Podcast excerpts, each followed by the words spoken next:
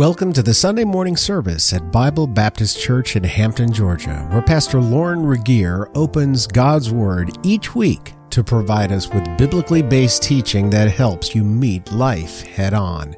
Thank you for joining us, and may your hearts be blessed as God's Word is taught.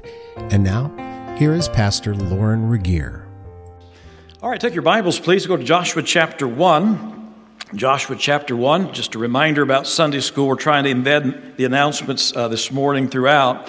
But next Sunday morning, uh, uh, our our electives, our summer electives are done, and we go back to normal class schedules. Look in your bulletin to find the place you need to go and be. Our thanks to Josh Murphy for sharing his testimony this morning. It was wonderful how God has just led in his life and directed him here. We're grateful for the Murphy family being with us. We're thankful for your family being here with us as well.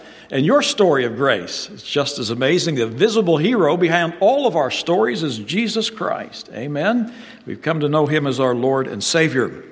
Joshua chapter 1, we conclude our series on courage in the Bible, and we've talked about many biblical characters. Let's begin as we uh, gather our hearts and focus our hearts with a word of prayer. Father, again, we're thankful for the Spirit that directs uh, just the preaching and teaching of the Word. We pray that we be accurate, that we be honest, that, Lord, you would do a work within us. This is not just a, a dialogue of facts from the Bible, but Lord, I pray that you would embolden us to do what you've called us to do. And Lord, I pray that we would not be distracted from the great high calling of the Lord Jesus Christ. Thank you again for uh, what we've already heard today, for how our hearts have been made tender by good music.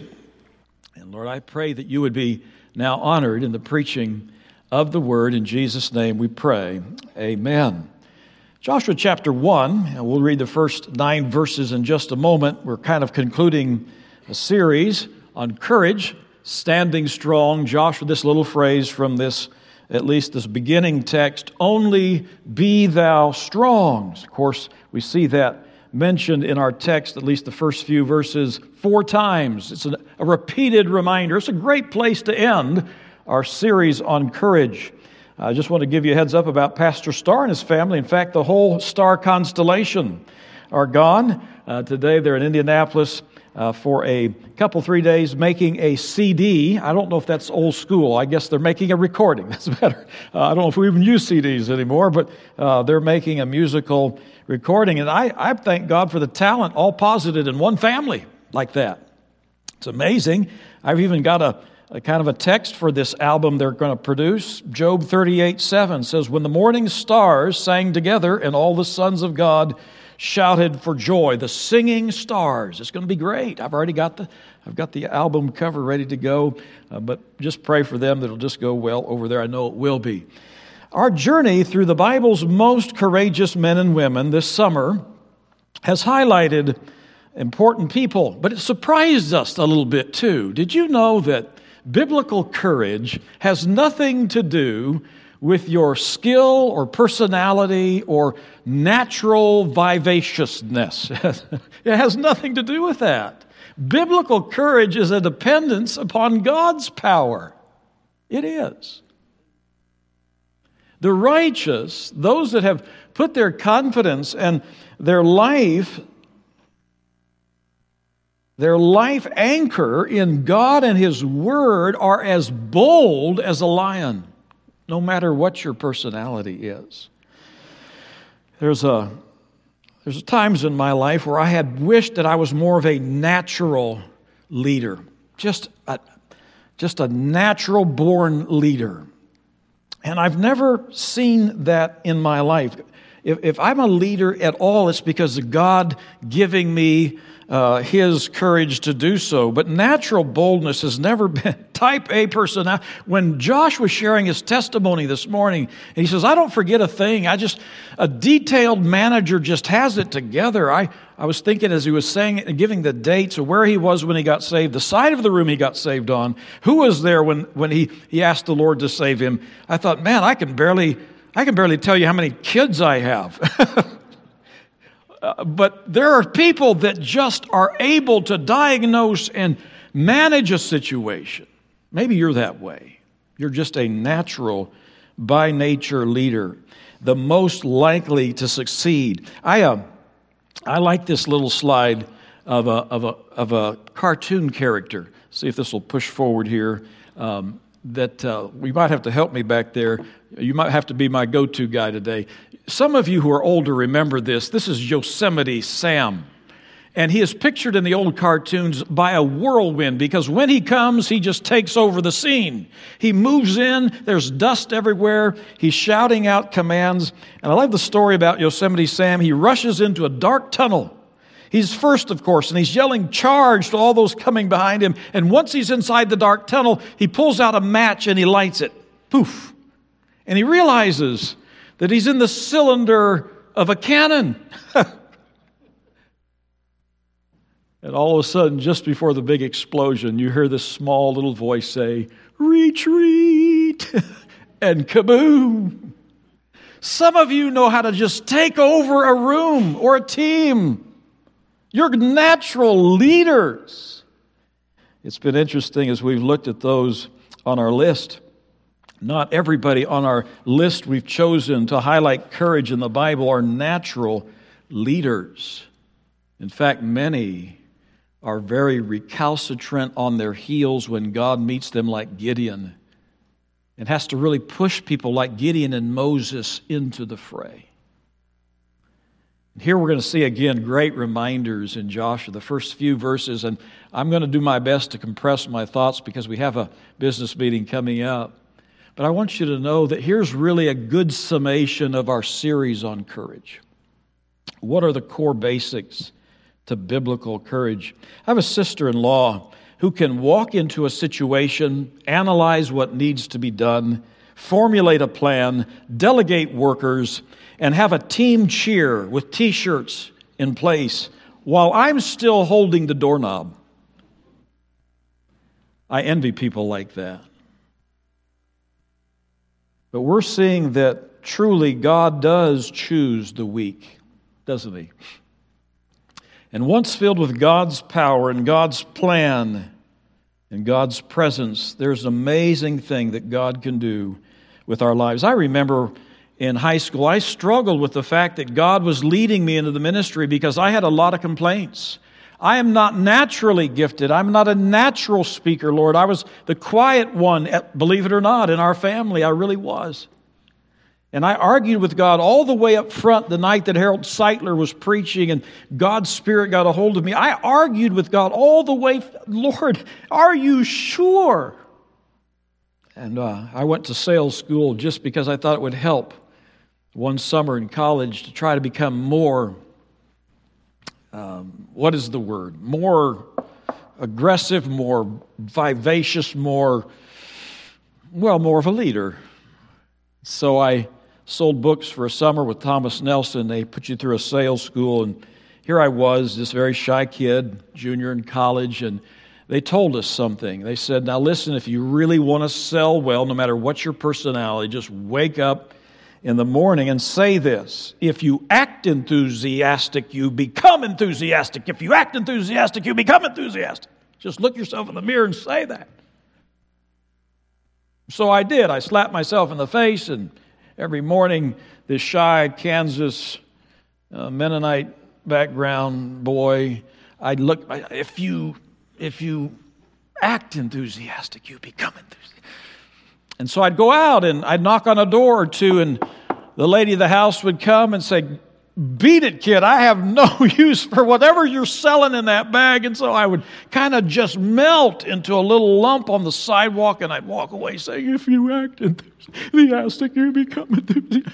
And I can't tell you how many times I had a door slammed in my face. And I realized that true biblical courage has nothing to do with how powerfully you present yourself and your natural personality. God uses some of the most backward and shy, and, and you think about it. We talked about this last week. They were amazed at the disciples in the courtyard of the temple because they knew that they had what? Been with Jesus. There's anything good, powerful about us, it's because Christ is doing a work in us. Well, As the curtain opens here in Joshua, we are, just by way of reminder, given the secret of his courage. Before him were 31 enemy nation states. I don't know what's before you today or uh, in the near future. What are you facing? All of us are facing monumental challenges as we grow up, whether we're young, middle aged, or older. There's always something to intimidate us. 31 enemy nations, and they were all uh, inside the borders and around the borders of the land promised to Joshua and Moses. And yet they had to cross a river with millions of people, over two million strong, across a river where there were no bridges under the leadership of Joshua. If anything, 40 years of wandering around in the wilderness with people with, with only a rear view mirror, all they could do is think about Egypt, right? That generation that followed Joshua and Moses and Caleb around could think of nothing but the food, the diet they had left behind them. And more than anything, they wanted to leave and depart and go back. They died, that generation, one by one, and there was a new generation coming up with not such a great attachment to the past, more excited about the future. So there's a new day, a new chapter. It's a rematch, really. Canaan Land 2, the rematch. And there's a new generation still, though the foes are the same, right? We've got the same enemies. In fact, the giants, if anything, are bigger. Some of them are listed by name Og, the Moabitess. The Moabite, you know what? there it was. Nothing had changed. The, the land that was supposed to be their possession was, was possessed by many, many enemies. And yet we see this wonderful template of courage. What does it take to face what you're facing? What does it take to be victorious in your life? As we read these first nine verses, can I ask you a question? As we read the verses, ask yourself this question What does it take for me to be confident and courageous in my walk with the Lord? Is there any principle that I can take in our time together this morning from the Word that will be of help to me? There would be a seven year campaign, seven years, where the land would be dispossessed by Caleb and those surrounding him. What a mighty leader he was. It was a new day. And we think of Joshua as really the epitome of courage. But Joshua's courage was not from himself, it was from another source. And let's read these verses again. Please read with this question in your mind upon what basis am I to be strong and courageous? Chapter 1 and verse 1 Now, after the death of Moses, the servant of the Lord, it came to pass that the Lord spake unto Joshua the son of Nun, Moses' minister, his servant, his understudy, saying this Moses, my servant, is dead. That's scary enough in, in its own right. Now, therefore, arise, go over this Jordan, thou and all this people, unto the land which I do give thee, even to the children of Israel. Remember, our thought is what are the principles in these few verses that would make me courageous for what God has given me to do? Every place that the sole of your foot shall tread upon, that I have given unto you, as I said unto Moses. From the wilderness and this Lebanon, even unto the great river, the river Euphrates, all the land of the Hittites, the great sea going towards going going toward the going down of the sun shall be your coast. This is the covenant again reestablished in terms of territory.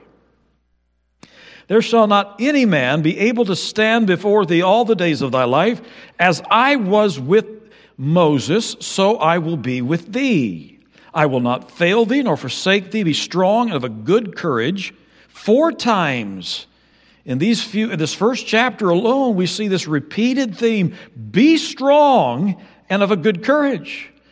For unto this people shalt thou divide for an inheritance the land which I swear unto their fathers to give them. Only, as if you've forgotten already, be thou strong and very courageous, that thou mayest observe to do all according to all the law which Moses my servant commanded thee. Turn not from it to the right, to the left, that thou mayest, mayest prosper whithersoever thou goest. This, verse 8, probably verses 8 and 9, are very familiar to you uh, or to us. This book of the law shall not depart out of thy mouth, but thou shalt meditate therein day and night, that thou mayest observe to do according to all that is written therein. For then, for then thou shalt make thy way prosperous, and then thou shalt have good success. Have not I commanded thee? Be strong and of a good courage. Be not afraid, neither be thou dismayed, for the Lord thy God is with thee whithersoever thou goest. I think the first really principle that I see, even before you have a chance to answer, the principles that you see in the text that are so important to our boldness for the Lord, is that courage is fortified when we the right practice. Courage is fortified when we take up the right practice. Look at verse 2. If you'll just move to the, the pulpit mic back there, that would be great. I think this one is clicking in and out. If you would help me out by doing that, I'll try to stay planted here. Courage is fortified when we take up the right practice. Look at verse 2. Moses, my servant, is dead. And here comes the command from heaven. Now, therefore, arise, go over this Jordan, take the people with you to the land that I do give thee. Arise, go over to the land that is my, my possessed land for you, my prize for you, my gift to you. Did you know that God is most pleased when our foremost pleasure is the pursuit of His will? Let me say that again. God is most pleased in us when the pursuit of His, His will is our foremost pleasure. Courage is fortified when we take up His work, His will, done His way. You see the task again uh, listed for us as we read through. You are to go to this land, you're to dispossess it of the enemy, and I will be with thee. Sometimes we get uh, this question uh, thrown at us. Well, that was Joshua, and that, uh, that was the Old Testament, and that was certainly a, a plan that God had given and a, and a place God had promised through Abraham and Isaac and Jacob. Certainly that was God's plan for Joshua, what about me? I don't have a specific uh, plan that's been kind of written out for me, do I? As to where to live, house to buy, person to marry. I wish that God would be so specific with me that I would just know what His will is. So, what, what are we to do living in the New Testament times, the church age? Is there any place in the Bible that gives us a directive as to what God's will is for us? Well, it's all over the Bible, right? How can I be courageous? Well, first of all, I am to do what God's called me to. Sometimes we quote the verses found in Ephesians 2 8 and 9, right? For by grace are you saved through faith, and not of yourselves is the gift of God, not of works, lest any man should boast. And we forget all about verse 10 in Ephesians 2. Let me read it. We ought to memorize that one too, because it tells us what we're to do after we get saved. Let me read it for you.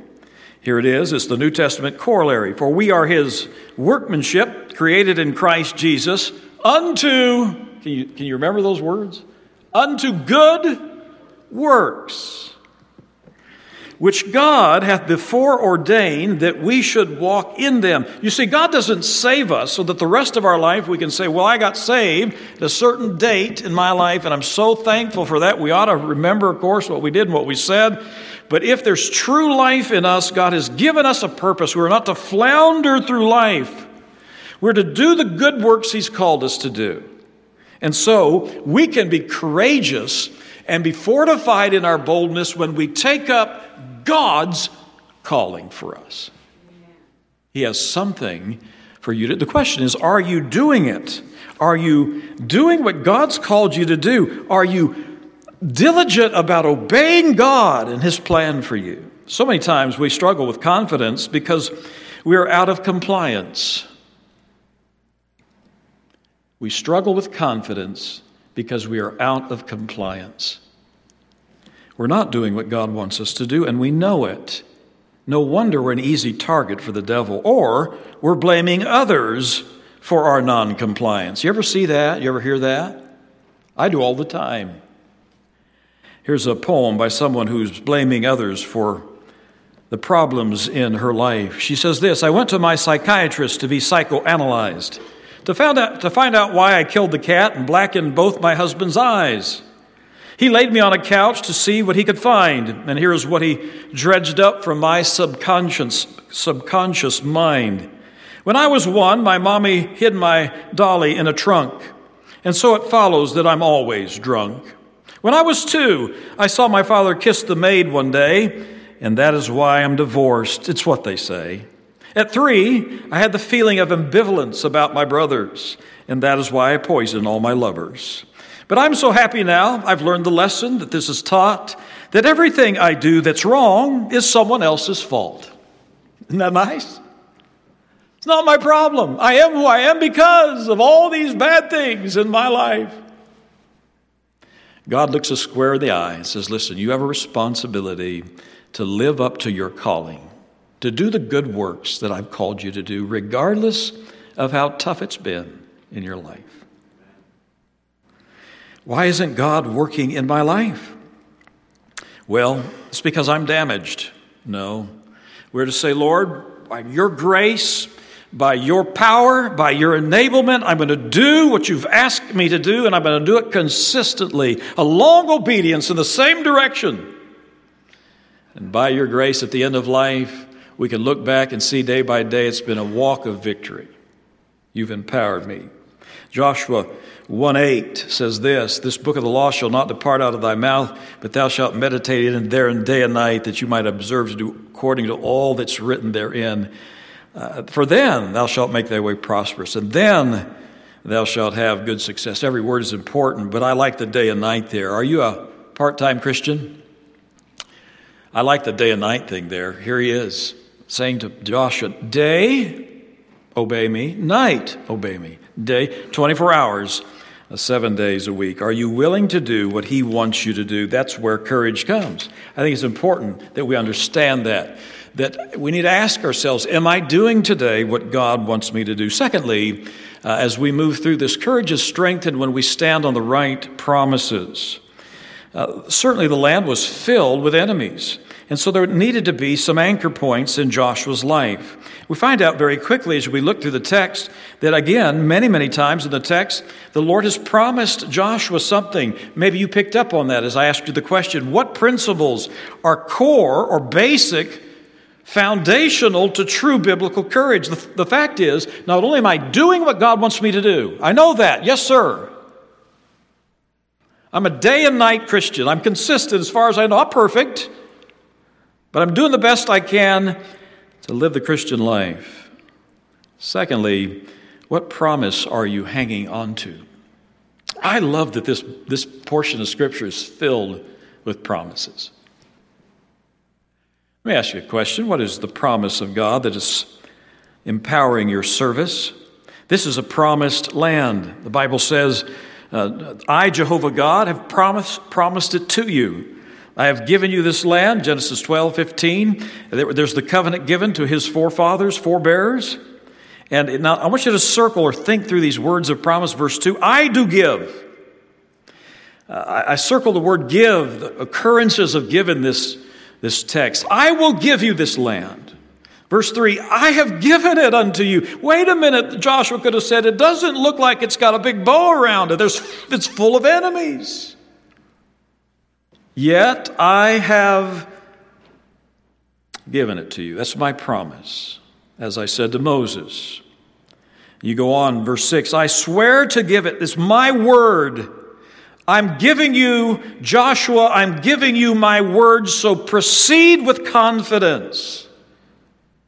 Be courageous. I swear this unto your fathers to give them. Verse 11 Pass through the host. Prepare yourselves. At the end of the verse, why? Because you're going to a land that what? God hath given you to possess. Verse 13, the Lord hath given you rest, given you this land. And then I love verse, verse 15. Follow along there in your Bible, verse 15. Until the Lord has given you rest. He's given you the land to possess. He's given you the enemies, and you will return. He's speaking now of the two and a half tribes who are, are partly going to stay on the other side of the Jordan. He's going, he's going to bring you back. The victory is already settled and sealed. I've promised it I promised to give it to you. Four times in verse 15, the Lord uses the word given, giveth, gave. You can't miss that your future is wrapped up in the hand of God. So, what are you afraid of today? Well, Pastor, I have a long list. I really do. How can you have courage? Number one, am I doing what God wants me to do? Or are you a rebel to his known will? Secondly, are you believing what God wants you to believe? Are you holding on to a promise? Ask yourself the question upon which eternal claim am I living my life, or am I just bouncing my way through, just living like the unsaved do from one weekend to the next without any really mooring or any rails upon which the Bible is a promise book. Not every promise in the book is yours. Some were specific to the people of Israel. But there are many general promises that you've got to tie your anchor to. Cast your anchor upward, someone said. It'll help you through the storms of life, won't it? If you're anchored on a promise. Don't be a Christian unattached to heavenly promises. Know them, memorize them, and be driven and settled by them. What are the promises of God in the church age? Well, there are many, right? I love 2 Corinthians chapter 2, verse 14. But thanks be to God, which always causeth us to triumph in Christ. Always even through the diagnoses that are tough and the difficult days and the relationships that we struggle with and the unknown uh, unknowns of our future, aren't you glad that He always causes us to triumph in Christ? You're on the winning side. I've read the last chapter, and we win.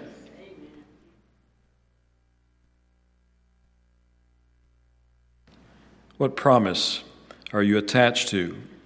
Do you know that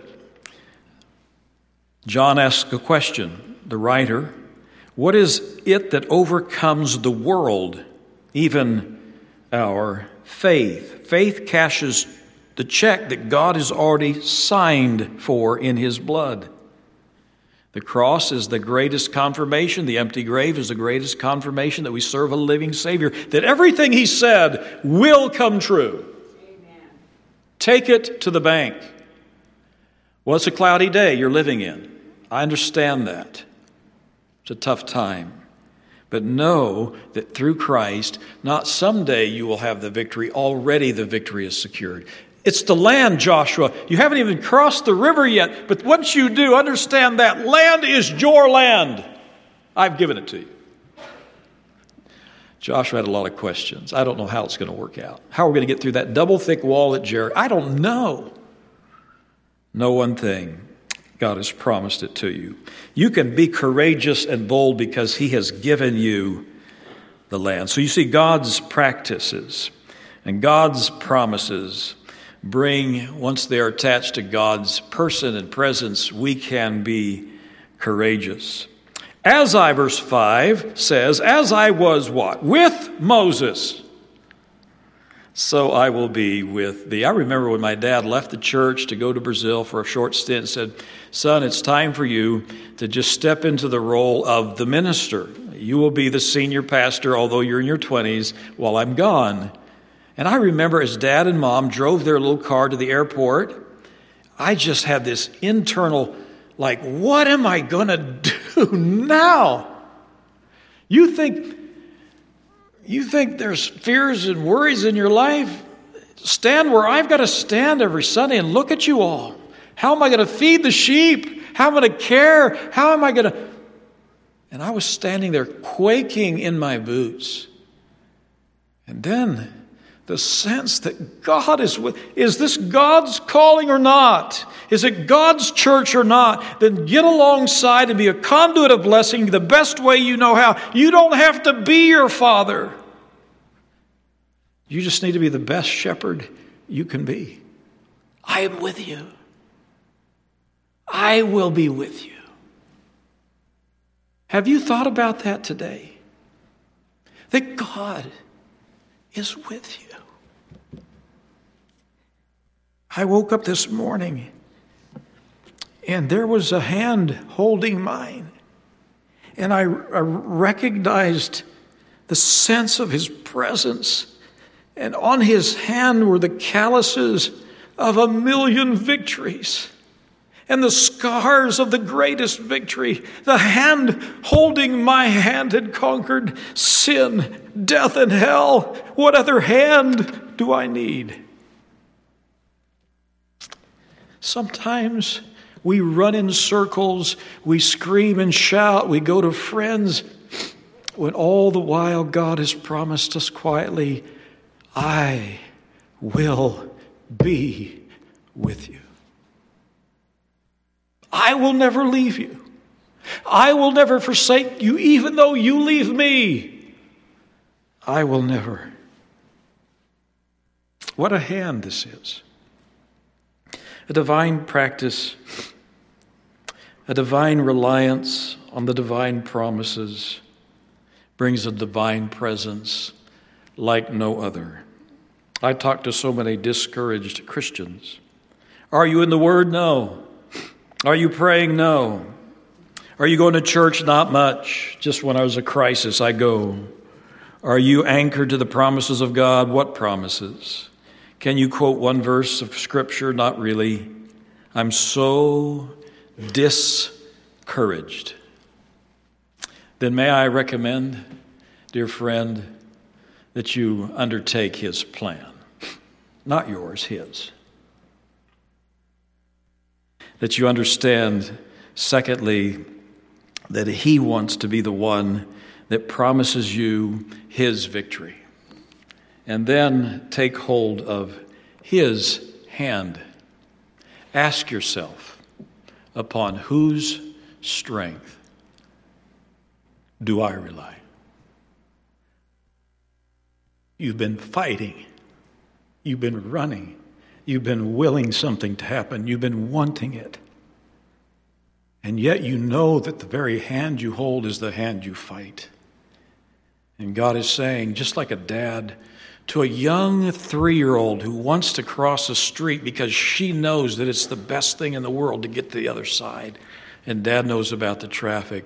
I've done this with our little Whitney, pulling her back. No.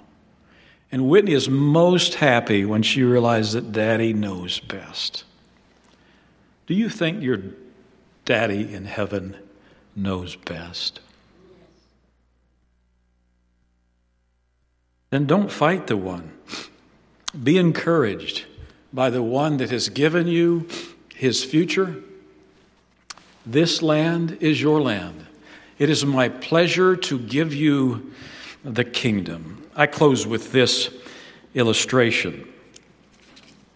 We heard it. Robin was playing actually a podcast of Clarence Sexton this past week, and she said, Come in here, you need to hear this. And so I did, and preachers need to get preached at. And so Clarence was reminding us of God's great grace in our lives. He said, I can just imagine if somebody, and people do come to me, he said, for all kinds of things, for for money, sometimes they come at the church and they want this or some service they need rendered, and, and they have their list of things they need. We all do. And he says, just imagine if a dear couple came to our living room and asked for things, all kinds of good things. And I would look at them in the eye and say, you know what? Instead of that, dear friend, I'm going to give you instead my two sons. Uh, uh, uh, because I realize that money will run out, your car will rust out. Whatever relief you're looking for me for right now, in time, that will just wear out. But I have decided, dear friend, to give you my sons, both of them. Take them. Of course, this illustration rung home with me because I have two that once in a while I would like to give away. But he said, God did that if He freely gave us His Son, will He not, with that gift, freely give us all things?